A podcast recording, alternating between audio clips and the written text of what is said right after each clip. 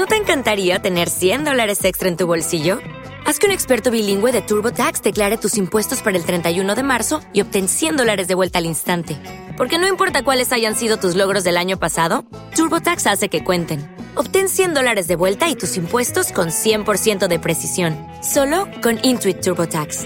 Debes declarar para el 31 de marzo. Crédito solo aplicable al costo de la presentación federal con TurboTax Full Service. Oferta sujeta a cambios o cancelación en cualquier momento.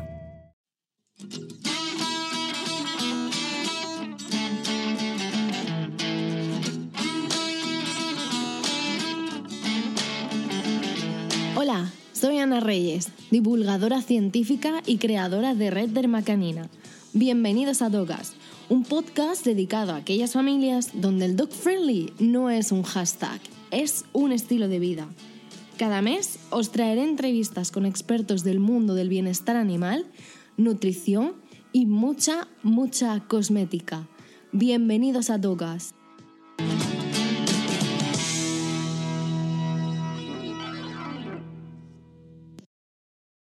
Bienvenidos a un nuevo capítulo del podcast. El entrevistado de hoy es una persona muy especial y que la verdad que nunca pensé que podría tener el placer de, entrevistar, pero bueno, en la aventura esta podcaster, por podcastes nunca sabes a, dónde te lleva, la verdad. Eh, él es Emilio Ortiz, más conocido por ser el autor de tres novelas fantásticas que me gustan muchísimo. La primera es A través de mis pequeños ojos, la segunda la vida con un perro es más feliz y la tercera, todo saldrá bien. Emilio, muchísimas gracias por estar aquí y bienvenido. Nada, muchísimas gracias a ti por invitarme. Emilio, yo tengo una pregunta que la verdad, cuando supe de ti y tal, como te he comentado antes, yo te conocí porque me decían siempre, Spock, ah, tu perro se llama Spock, igual que el de Emilio, tal. Yo no sabía quién era. Y entonces me puse ya ahí a investigar y me di cuenta de que naciste en realidad en Baracaldo, en Vizcaya. ¿Qué hacéis aquí en Albacete? Bueno, en primer lugar, he de agradecer que el camino que nos ha llevado a conocernos sea ese, ¿no? Nuestros dos perros eh, fantásticos. El mío, por desgracia, eh, ya no está en este mundo, pero bueno, guardo un recuerdo tremendamente bueno de él y, me alegra que haya sido ese el motivo por el cual nos hayamos conocido. Pues aquí en Albacete, pues por una serie de, de, acontecimientos, yo efectivamente nací en Baracaldo, pero me he criado en Madrid, en distintas zonas de Madrid. Y, y luego estuve viviendo por trabajo en, en Valencia y, y, aquí me vine con, con una pareja que tenía por entonces y tuve una hija con ella, ya no estoy con, con, esta persona, pero claro, al nacer aquí mi hija y estar su madre aquí, para que la niña, que ya no está niña, que ya está estudiando segundo de filología inglesa, lo que se llama ahora estudios ingleses, tiene 20 años, y para que no estuviera separada de su madre y de su padre, no, no me volví a Madrid, me quedé aquí y ahora ya no tengo excusa para, para quedarme aquí en Albacete, salvo que, que, me gusta la ciudad, porque es una ciudad tranquila, que tiene prácticamente de todo. Y bueno, la verdad es que uno pasa al final media vida en Madrid y, y buena parte de esta media vida en Barcelona, pero Madrid está aquí a tiro de piedra, hora y media en tren y, y la verdad que, que, vivir aquí en Albacete pues me da esa ventaja ¿no? de tener la, las cosas buenas de una ciudad tranquila y tener a, a, a, Madrid. Sí, es verdad que la verdad que Madrid está aquí a, sí, Tiro Piedra, está súper cerca. Y una cosa que, por ejemplo, yo se lo digo siempre a, a, la gente cuando viene a Albacete, que es muy llana, así que no vas a tener problema de no, no, sube cuesta, baja cuesta, ni, ni nada de ese estilo. para eso es genial. Yo tengo aquí apuntado que comenzaste a publicar en el 2015. Sí que fue el año en el que obtuviste el segundo premio del primer eh, certamen internacional de musas de primavera sí. con el relato Una sonrisa. Está, sí. está bien, ¿no? Sí, y a ver si ahora metido yo la pata. y que de niño eras aficionado a la escritura y a, y a la lectura. Eh, Emilio, ¿cómo te, las, ¿cómo te las apañabas teniendo el problema de, de visión pues, de pequeño? Mi aventura con la literatura es muy peculiar. Es divertida, pero también tiene una parte triste. Lo que pasa que yo ahora me río mucho contando esto. Claro. Resulta que yo era un gran lector, ¿no? O sea, me tiraba prácticamente el día leyendo o viendo documentales de la 2 o escuchando la radio, pero desde pequeño. De siempre he tenido inquietudes eh, culturales. Eh, los dibujos animados me gustaban menos porque yo era deficiente visual antes de ser ciego total y los dibujos animados, sobre todo los que iban muy rápido, como que no los veía bien y no me enteraba de mucho y me daba por leer, ¿no? Y leía, pero como tenía problemas eh, con la vista, me dolía mucho la cabeza, se me cansaba mucho la vista y jamás terminaba los libros. Y entonces descansaba unos días y ese libro ya me dejaba un poco sabor, mal sabor de boca y pasaba a otro libro, con lo cual me hice un experto literario tremendo en principios y, y, partes medias de libros y luego, claro, con corta edad, 14 o 15 años, hablaba con adultos de literatura y decían, jo, ¿qué base literaria tienes más, más buena y tal? Y ¿y qué opinas del final de Los Miserables de Víctor Hugo? Y digo, pues no, no sé cómo, cómo termina, porque las 700 páginas que tiene he podido leerme 400. Y de tal libro de, de Shakespeare y tal, pues lo mismo, es que solo he llegado hasta la página número 100. Y claro, era, era muy peculiar. Luego me vengué de aquella situación totalmente cuando conocí el sistema Braille y luego ya más con las nuevas tecnologías que son accesibles para las personas ciegas pues ya empecé a ser un lector voraz, me tiraba todo el día con el braille o con los audiolibros que, que editan en, en, sistema Daisy, que es como se llama, que es un... Es, en verdad es en MP3, pero que van ordenados a través de una aplicación. Y me hice pues un lector voraz, me terminé todos los libros que en la infancia no, no me había, no había, eh, no había terminado y, y genial. Eh, la y luego ya empecé a escribir también. Claro, la verdad que eso es cierto. Por ejemplo, todas las plataformas estilo, estilo Storytel y todo esto, la verdad que han ayudado bastante a personas que, que hombre, les cuesta. Y también mm, no hace falta que te pase nada. Hay gente que le cuesta leer por sí. Sí, entonces ayuda. coche y genial. Claro, claro. El, y, el caso es que eh, lean. Sí, efectivamente. Emilio, entonces tú naciste en 1974, ¿sí? Sí, ya voy teniendo dos años.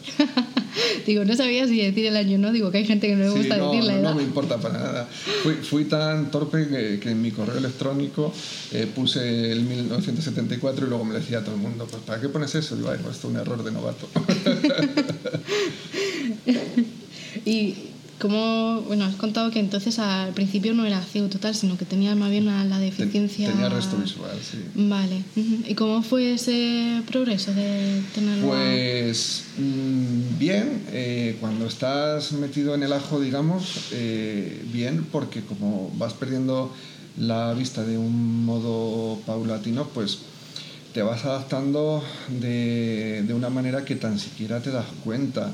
Lo único que ya eh, a toro pasado, pues sí que te das cuenta que ha habido cosas en tu adolescencia, en tu juventud, que, que te han afectado, ¿no? El problema que yo tenía, o uno de los problemas que yo tenía cuando fui perdiendo vista, eh, fíjate qué problema, que no se me notaba, ¿no? Porque aún así, en ocasiones hay gente que no me lo nota, porque tengo, no tengo la mirada perdida, no tengo los ojos blancos y demás. Se me nota eh, no se me nota mucho, aún así no viendo, con que cuando tenía resto visual no se me notaba prácticamente nada. Con lo cual me buscaba muchísimos problemas, iba por la calle y me chocaba con alguien, oye chico, ¿qué pasa? ¿Que vas drogado? ¿Que vas borracho? Y explicarle a una persona en los años 90 que ponte gafas, me decían, Dios, es que ¿qué le voy a explicar? Que soy retinoso, tengo retinosis pigmentaria y mi problema no es de gafas y tal. Claro. Pues era un poco problemático, ¿no? En ese sentido.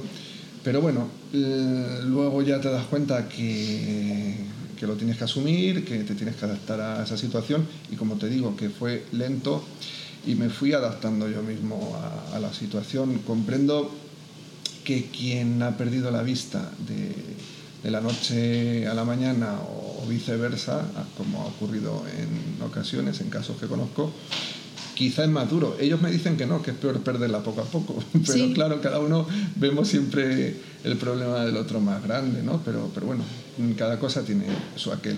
Hombre, claro, siempre que tener una Claro, discapacidad. sí, sí. Sobre todo, en más que nada en, en aquella época, a lo mejor, el Claro. colegio, las amistades, Claro, eh, sí. como niño, ¿no? Sí, sí. Era, era difícil. Lo que pasa que, bueno, yo siempre he sido una persona fuerte y por otro lado también siempre he sido muy solitario, pues tampoco me importaba si me aceptaban o no. Sí, he tenido muy buenos amigos en la infancia. Lo que pasa que, claro, los desplazamientos, pues uno los va dejando en el camino, como te he dicho que me, me fui de, de, de Madrid a otro pueblo de Madrid, luego a Madrid capital otra vez y cuando uno tiene 12 o 13 años, por entonces que no había ni móviles, ni WhatsApp, ni estas cosas, pues, va perdiendo las amistades, pero que todavía con esa amistad de sueños, eh, sueño e, eh, incluso los recuerdo. Y me han pasado últimamente cosas bonitas, ¿no? Como cuando eh, eclosionó todo esto de, de, mi primera novela, que fue un éxito mundial, me llamó una vez una librera de, de uno de los pueblos donde viví de Madrid, de Parla, diciendo que había una chica que se llamaba Belén y que había estudiado conmigo y estaba como loca buscando el libro. Ay, qué emoción, sí, había estudiado con mi hermana concretamente, pero yo también la conocía, sí. pues justamente eso te iba a preguntar ahora, que el primer libro que, que publicas en el 2016, ¿no? Que es a través de, de mis pequeños, ojos, sí.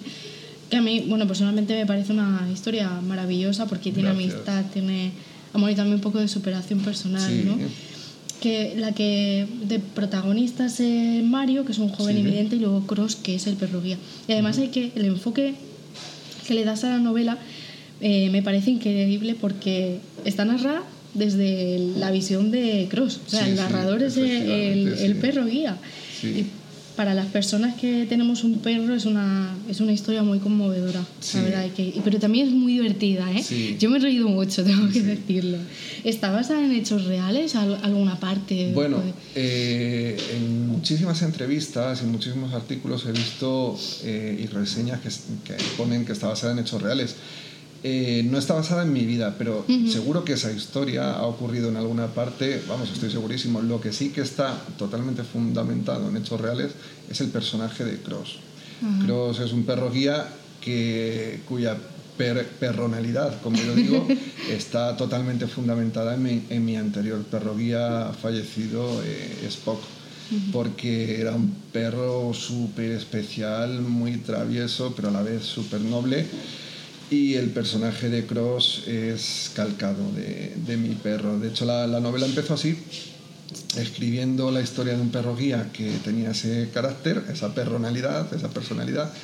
Y de ahí fue tira- fui tirando del hilo y fueron surgiendo los otros personajes, ¿no? como, como Mario, como María José, su compañera, su mujer.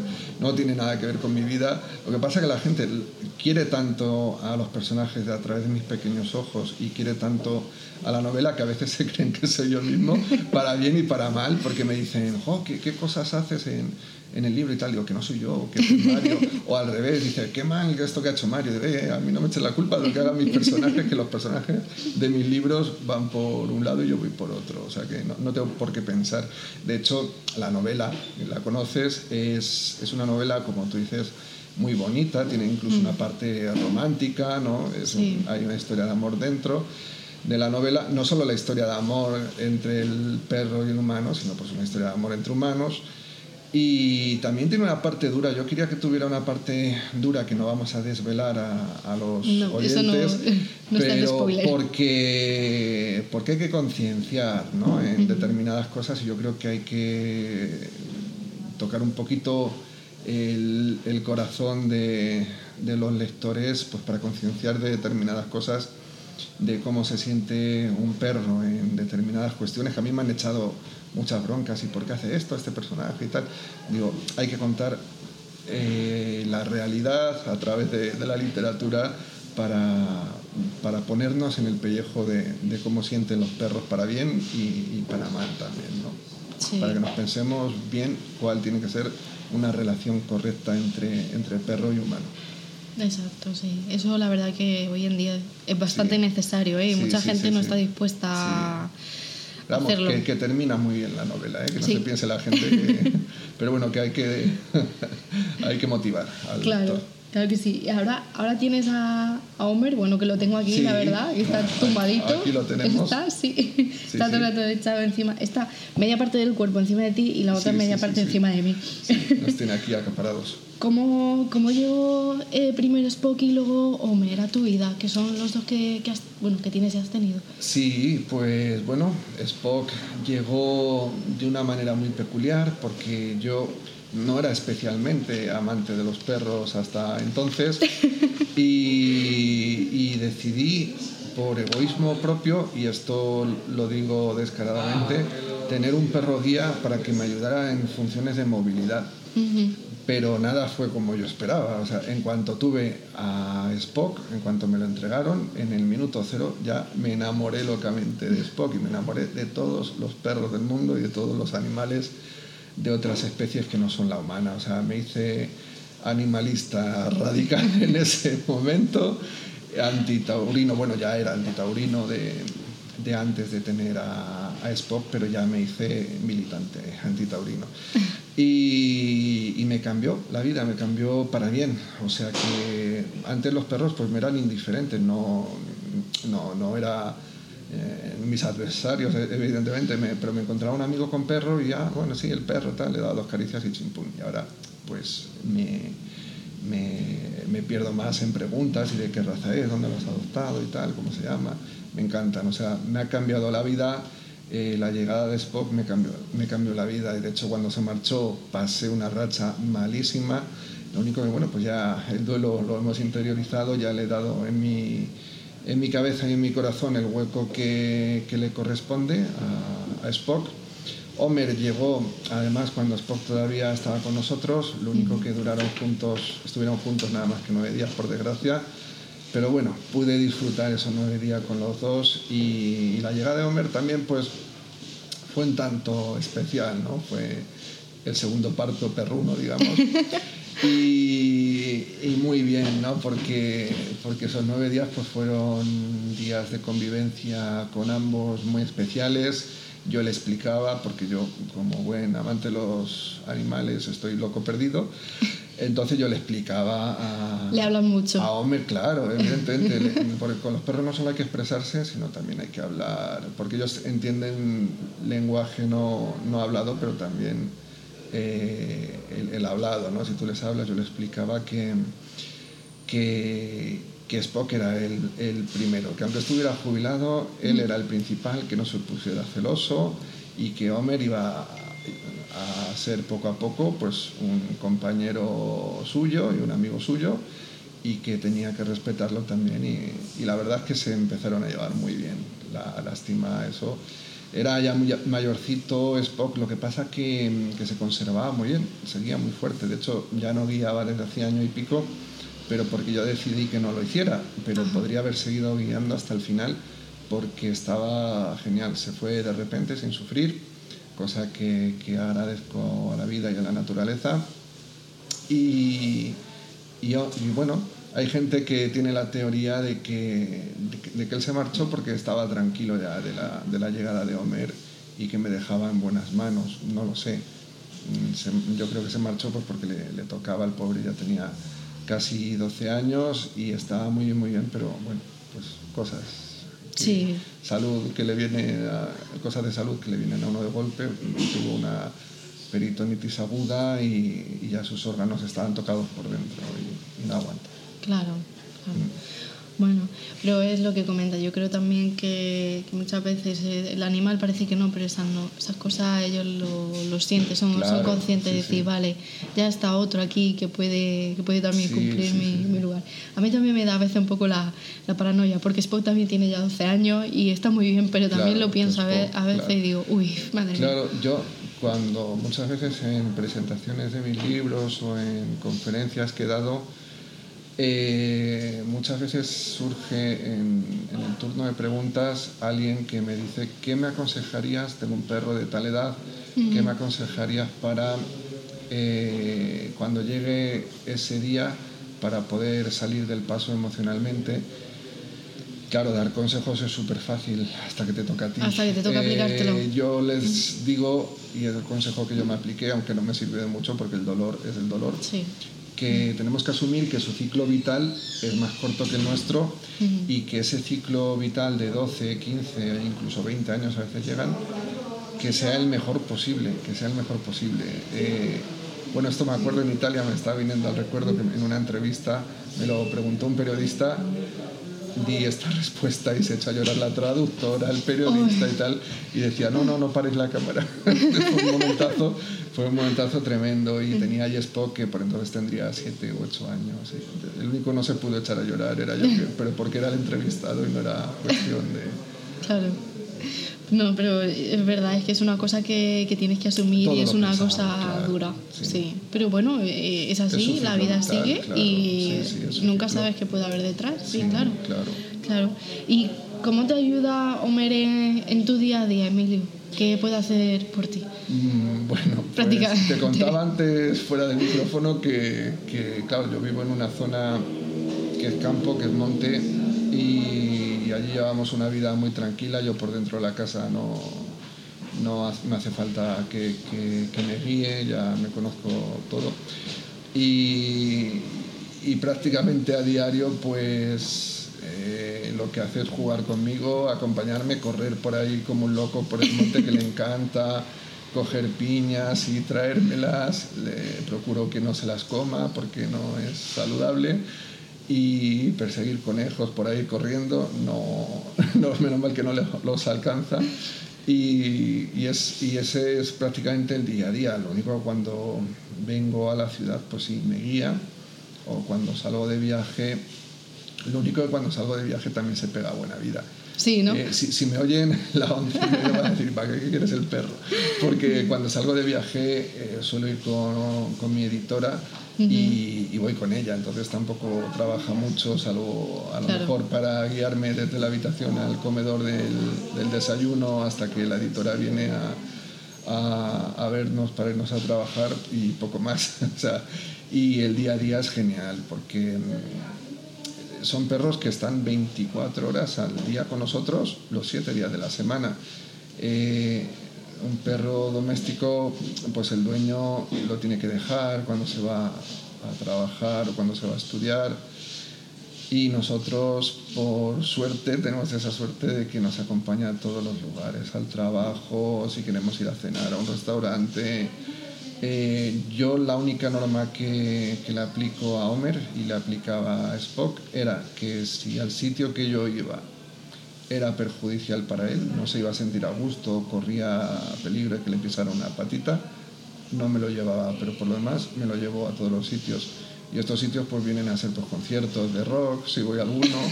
O... ¿Te has llevado a algún concierto? No, no, por eso digo que, por, eso que no me lo llevaría. Pero, por ejemplo, estuve en un concierto de jazz en un auditorio hace poco aquí en Albacete y me lo, me lo llevé y se quedó dormido, no le gusta el jazz. y, y, si voy a una obra de teatro me lo llevo, si voy a cenar me lo llevo, pero por ejemplo a la feria de Albacete, que aquí es una locura, claro. bueno, eh, es una locura para mí, pues para él más y entonces no me lo llevo. No me lo llevo. ¿Y tienes que darle algún entrenamiento periódico para que vaya recordando cosas o sí, sí porque como te digo que que a veces cuando guías y eh, cuando hay espacios temporales en los cuales no, no ha guiado, pues hay que irle un poco reciclando el, el aprendizaje, pero es increíble cómo, cómo, se adaptan, se adaptan mejor que nosotros. Si nosotros estuviéramos a lo mejor un mes sin trabajar, luego resulta que trabajando un mes seguido, luego otros dos meses, así, pues lo llevaríamos fatal. Pero él... Eh, como ellos están adiestrados en positivo, para ellos el tema de guiar es como si fuera un juego. Entonces él se divierte un montón. Él ve el arnés y ve la correa, que cuando yo la cojo y, empiezo a mover el rabo, viene corriendo porque, como diciendo, ya vamos a jugar. Porque eh, para decirle, busca la acera, busca una puerta, busca el semáforo, busca el bordillo, y todo eso para él es un juego, ¿no? Incluso a veces. Mmm, salgo a guiar con él, si hace tiempo que no guía, como tú dices, para reforzar. Y, y él, pues es, es, como jugar, igual que cuando estamos en el campo, le, le tiro la pelota, luego busca la pelota y tal, pues se divierte. Igual, claro. Y Emilio, para las eh, personas que no están escuchando y necesiten un perro guía, ¿podrías dar algún consejo dónde acudir? Porque yo, por ejemplo, aquí en España solo conozco una asociación que se llama eh, Roncescan, que es de las pocas que conozco que entrenan perros para que sean perros guías. De hecho, eh, los dos hijos de dos hijos de, de Spock están adiestrados con esa asociación Ah, sí. para sí los tienen dos niñas que tienen diabetes entonces avisan cuando tienen algún cambio en, Sí, en sí, los niveles señal, ¿no? Perros alarma, sí. sí pero la verdad que otro así no, no conozco Bueno, pues en, en España básicamente la mayoría de perros guía que se dan se tramitan a través de la Fundación 11 del Perro Guía, que pertenece lo que es a la 11, a la Organización Nacional de Ciegos. Y mi primer perro, Spock, eh, no es de la Fundación 11 del Perro Guía, pero sí que me lo tramitó la Fundación.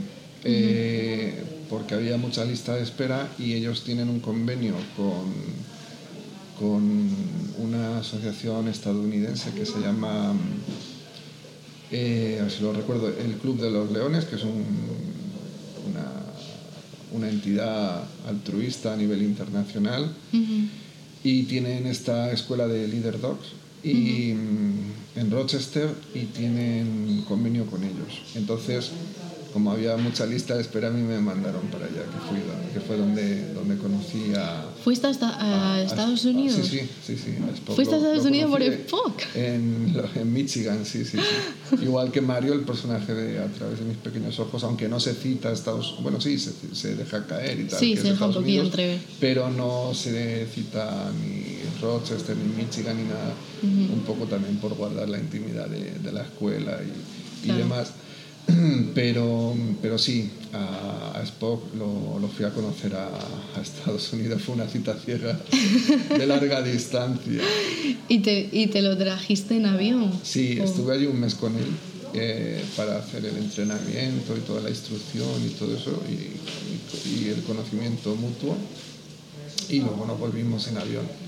Además en dos vuelos eh, magníficos porque fueron divertidos.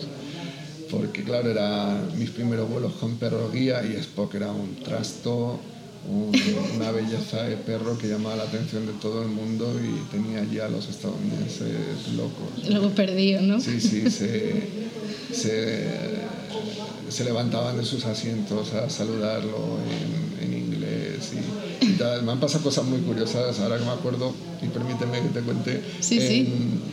Iba una vez en un avión a, a Menorca con mi hija cuando era pequeña.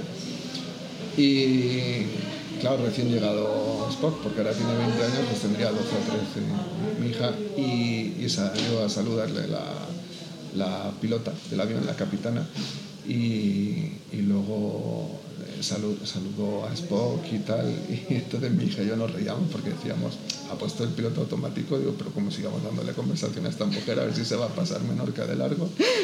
Y estaba encantadísima la mujer, decía, ay, si es que yo no puedo tener perro porque mi, mi marido es alérgico y tal. Y luego además nos, nos contó el sobrecargo del avión que, que era de las primeras capitanas comerciales que había habido en España. Estaba ya a punto de jubilarse, majísima la mujer. Y salió a saludar al, al pasajero ilustre que era, que era Spock y me decía mi hija, ¿ves? Ya no, ya no te saludan a ti las azafatas como antes, dice, ya saludan a Spock. cuando lo llevas entonces en el avión lo llevas contigo no Conmigo, claro, Va- no, no va en contigo. bodega jamás Ujú. los perros vale Hay lo llevas una legislación internacional, sí. lo llevas eh, o sea, sentado Así a tu lado está no ahora claro mismo, pero claro, los aviones por desgracia cada vez son más estrechos. Hay, es verdad hay una cosa que cuenta Cross, el personaje de atrás de mis pequeños ojos, que, que también tiene una experiencia en un avión y, y dice con sus pensamientos, ¿no? Dice, hay que ver los humanos qué raros que son, con lo grande que es el cielo y lo pequeño que hacen los aviones. Cierto. Además que Castilla no, no, cabemos, te puedes sentar, ¿no? La visión que le has dado también de que el narrador sea el perro, ¿no?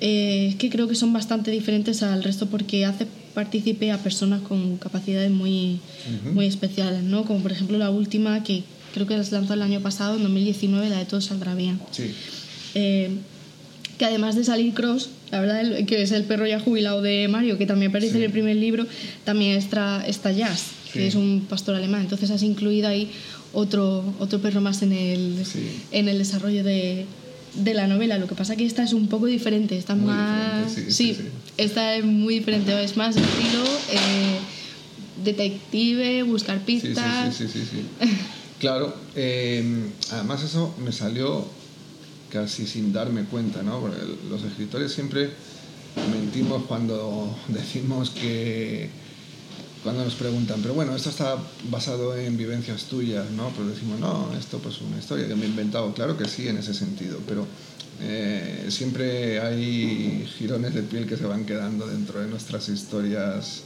eh, supuestamente de, de, ficción, ¿no? Porque evidentemente pues a mí no me ha pasado estas cosas, pero uno como discapacitado pues sí que ha sufrido a veces discriminación y demás. El otro día veíamos un caso terrible en un autobús de, de Madrid de una chica que el conductor pues se propasó bastante con ella, que iba en silla de ruedas y prácticamente casi se tuvo que bajar tres paradas antes de llegar y tuvo que denunciar, bueno, terrible. Eh, pues ese maltrato verbal y, y muy machista además, pues eh, daña bastante, ¿no? Y mis personajes, eh, parte de los personajes de Todo Saldrá Bien, tienen capacidades distintas, son discapacitados, pero eso me salió solo, ¿no?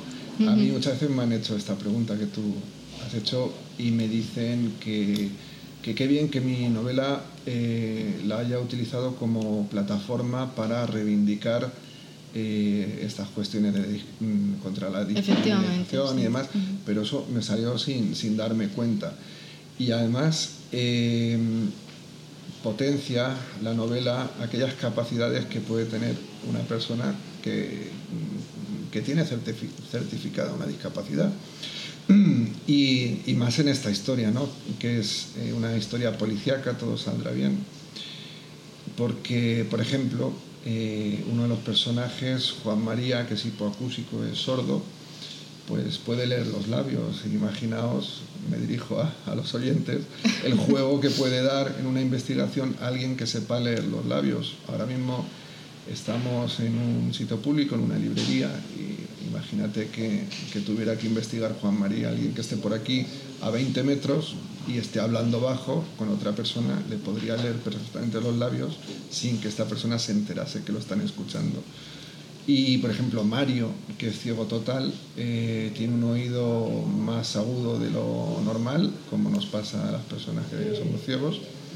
Y luego también está Milagros, que es un personaje que mm, estéticamente parece muy frágil, porque va en su sillita de ruedas, es una chica muy mona y muy tal y parece frágil, pero es el personaje más fuerte, y yo quería que fuese así, más fuerte de la novela porque tiene unas capacidades intelectuales tremendas mm, con todo, pero en especial con el tema de tecnologías y audiovisuales y tiene un carácter muy guerrero y, y también quise visibilizar pues, la discriminación que en muchas ocasiones tiene, tiene la mujer y en especial las mujeres con discapacidad. y, milagros no se deja en absoluto. es que esa es la cosa que das. Em, o sea, puede dar visualización a ese tipo de personas que tienen ese problema y que muchas veces la sociedad les pone un poco la etiqueta y no, no consiguen ver más, más allá. Simplemente ya mucha gente se queda ahí. Claro. Y lo que te comento en tu novela está muy bien porque consigues darle realmente el valor que, que tiene, o sea, más allá de lo que es esa persona, como dice. Eh, tener diferentes personajes que tienen más cualidades. no solo tienen... Que la, la, literatura tiene que servir para algo más que para entretener. Está muy bien que la, la literatura si no te entretiene al final dejas el libro o, o, pasa con las series también de televisión o con el cine, ¿no? Si no te engancha, lo dejas. Pero aparte para entretener, yo, yo pienso que también es una buena herramienta de, cambio social, ¿no? como todas las artes, ¿no? como el cine, como, como las series, como, como la pintura. ¿no? También tiene que ser un, un tema, yo por, procuro aunque sí que tengo ideología política y, me preocupan eh, determinados aspectos de los derechos humanos y sobre todo el auge ahora de ideologías eh, excluyentes e intolerantes, eh, procuro que mis novelas no sean panfletos políticos, pero sí que de modo suave y de modo tranquilo, pues me gusta plasmar, un poco. plasmar esa, esa realidad. ¿no? Claro, no sí, además que una realidad que existe, o sea, que no, que no está inventada, que, que realmente existe y te lo puedes encontrar cada día. Claro. Emilio, para concluir un poco la entrevista, eh, ¿qué cambiarías o qué te gustaría cambiar o que la sociedad al menos pudiese cambiar eh, para facilitar la vida de, de los perros guía y de, de las personas que, que, tienen estos perros. Y de las personas con discapacidad visual, por ejemplo. ah, bueno, me has dejado más fácil de lo que pensaba. Digo, si me pregunta qué cambiaría del mundo. no, no, eso, eso es muy complicado. ¿no? Bueno, pero bueno, yo creo que, que tenemos un marco legislativo en este país, uh -huh. en España, muy bueno respecto de, de libre acceso eh, de perros guía eh, a lugares públicos o, o, sitios privados de uso público y además ahora ese marco legislativo se, se está ampliando eh, a través de las leyes que van sacando las comunidades autónomas a perros de asistencia. Uh -huh. Pero eso es una batalla todavía. El otro día mmm, me llegó otra vez un aviso de que hay una hay perros de asistencia ahora mismo para mujeres maltratadas, los llamados PEPO, y hay un problema muy grave en, en Navarra con una mujer maltratada que, que, está a través de Chain.org y, y otras plataformas denunciándolo, que no, no, no, adaptan la ley para que esos perros puedan tener libre, libre acceso. ¿no?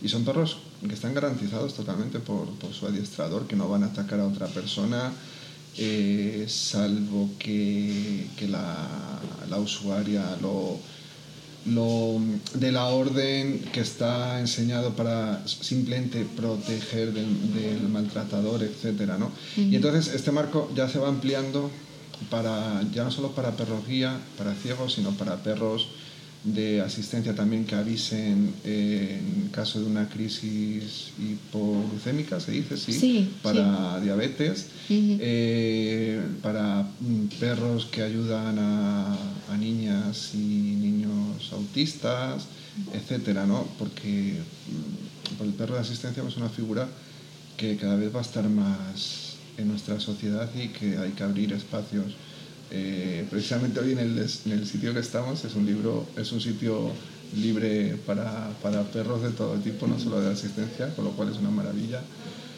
Y, y en cuanto a eso, el marco legislativo está avanzando mucho. Yo diría que es de los más garantistas del mundo, el de, el de España. Lo único que, bueno, que hay que quizá difundirlo más, porque a veces sí que vas a un establecimiento con el perro y no conocen la ley, ¿no? Pero claro, eso es algo de primero de derecho, ¿no? Que el, el, no conocimiento de la ley no te exime de su cumplimiento. Pero uh -huh. bueno, tenemos que ser tolerantes quienes somos eh, compañeros de perro guía, no me gusta la palabra usuario, eh, y hablar con la persona del establecimiento y explicarle que existe una ley que te garantiza y tal. Y si no lo quiere entender, pues ya directamente denunciar, pero pues un poquito de, de mano izquierda con, con el tema y, y, hasta y bueno pues yo lo único que cambiaría respecto a eso pues es darle más difusión y para que todo el mundo sepa tanto taxistas como gente de la hostelería que un perro puede pasar a todos los sitios menos a un quirófano por ejemplo pero tampoco puede pasar tu familia ¿no? si, si nos operasen tampoco puede pasar al quirófano ni mi madre ni mi compañera ni nadie ¿no? claro. es un perro guía tampoco ¿Y te ha pasado alguna vez de estar con Spock o con Homer y, y, no poder pasar a algún sitio? ¿O eh, alguien haberle sí. pillado por sorpresa, a lo mejor? Sí, me ha pasado eh, en pocas ocasiones, pero es bastante desagradable. Como te digo, hasta el primer paso pasa muchas veces, ¿no? Decirle a la persona, mire, es que los perros guía tienen permiso y a lo mejor hay otro trabajador en el mismo establecimiento que sí que conoce la ley y le dice a su compañero, oye, mira que sí, que sí procede por esto y tal. Y, y ahí queda la cosa. O se lo explicas. Yo lo que suelo decir es eso. Digo, mire, todos tenemos conexión hoy día a Internet, metas en Internet, consulte la legislación y lo podrá ver. Esa es la única oportunidad que le doy porque si no me deja pasar tengo que llamar a la policía y si no tiene conexión le dejo mi móvil y lo comprueba. Eh, hasta el último extremo de que no me dejen pasar me ha pasado muy pocas veces. De hecho, solamente he tenido que poner una, una denuncia en un establecimiento. En un supermercado que no tiene muy buena fama, cómo trata a sus trabajadores y cómo trata a la gente, pero bueno, no vamos a decir el nombre, aunque la gente se lo imaginará. Y, y luego me pasó una cosa en un, en un establecimiento que los propietarios y los trabajadores eran extranjeros y tuve, eh, claro, tuve que, que, ser tolerante porque no hablaban bien mi idioma y ni inglés tampoco y no podíamos comunicarnos bien y les dije, mirad, digo, voy a hacer una cosa, voy a llamar a la policía y decía, policía, no, no, tal. Y digo, no, no, es para que os expliquen que el perro sí puede pasar, yo claro. no voy a poner denuncia. Entonces fue la policía local y les explicó que sí que podían y tal. Y genial, ya me dejaron pasar y, y, tan, tan amigos. Me dijo la policía que se quería poner denuncia y no, no puse porque era por una falta de, de, comu de, claro. de comunicación. Entonces, Emilio, tú que has estado así, ya para finalizar eh, la entrevista, tú que has estado en diferentes lugares, en diferentes países, entonces te has podido llevar a, a sí. Spooky y a Homer, ¿y cuál así te ha dado más mejor sensación para viajar con, con ellos? Uf, todos, no podría decir ninguno porque como la gente adora a los perros, eh, en todos, claro, es que en todos los lugares te encuentras gente de todo tipo. Eh, lo que pasa que sí que en España tenemos la suerte que casi todas las ciudades están muy, muy adaptadas para personas con discapacidad y hay países por ahí que supuestamente están más avanzados económicamente que el nuestro y las calles son menos accesibles, tienen menos zonas verdes para llevarlos y demás, pero eh, dejaría mal a otros países si me decanto porque eh, estuvimos de gira en América Latina y, uh -huh. y la verdad que, que a Spock lo, lo, adoraban y cuando he estado en, en Italia en Portugal también que he publicado, pues lo, lo adoran. Lo único que, bueno, que donde te encuentras amantes de los animales también te encuentras gente que no los ama tanto. Claro, ¿no? sí, Me decía sí. además un periodista mexicano que, eh, porque me había dado cuenta yo a través de las redes sociales, que en Ciudad de México había una barbaridad de protectoras de animales. Y le dije, qué bien que que aquí tengáis tantas protectoras y que el tema animalista esté tan en auge y tal. Y el chico que era eh, militante de una de, de, estas asociaciones y muy activo, como lo había dicho antes, me dice, es que por desgracia hay muchas porque hay muchísimo abandono. Claro. O sea, que siempre hay, hay un equilibrio, por desgracia, en cuanto a eso, que donde surge una problemática siempre surge otra gente que quiere arreglar ese, esa problemática. Pero, pero claro, eh, para decirte un país que hayan querido mucho a Homer o, o a Spock, es, eh, Homer, por cierto, todavía no, no ha estado de gira. Uh -huh. Publico un nuevo libro el día 25 y ya, ya le tocará. Uf, pues vamos a estar atentos, ¿eh? A ver, sí, qué, sí, sí, a ver qué, porque la verdad no... Eso me pilla de sorpresa, no tenía ni idea. Ah, no, pues mira, es una exclusiva, lo puedo decir, no, no hay problema. Sale el día 25 y se titulará Seis patas, dos amigos. Ajá. Es un libro de divulgación, no es no novela. Ah, pues genial, pues en cuanto que lo tengas, sí, sí. lo publicaré para que todo el mundo lo, lo conozca. Pues Emilio, muchísimas gracias. Nada, muchísimas gracias a ti y un saludo a, a todos los que escuchen y, y nada, muy amable por invitarme. Y a ti, muchas gracias por haber escuchado este podcast. Recuerda que está disponible en Spotify, en el blog dermiscanina.com y próximamente en iTunes. Si quieres ayudarme en la divulgación científica animal, suscríbete, dame un corazoncito y comparte este podcast.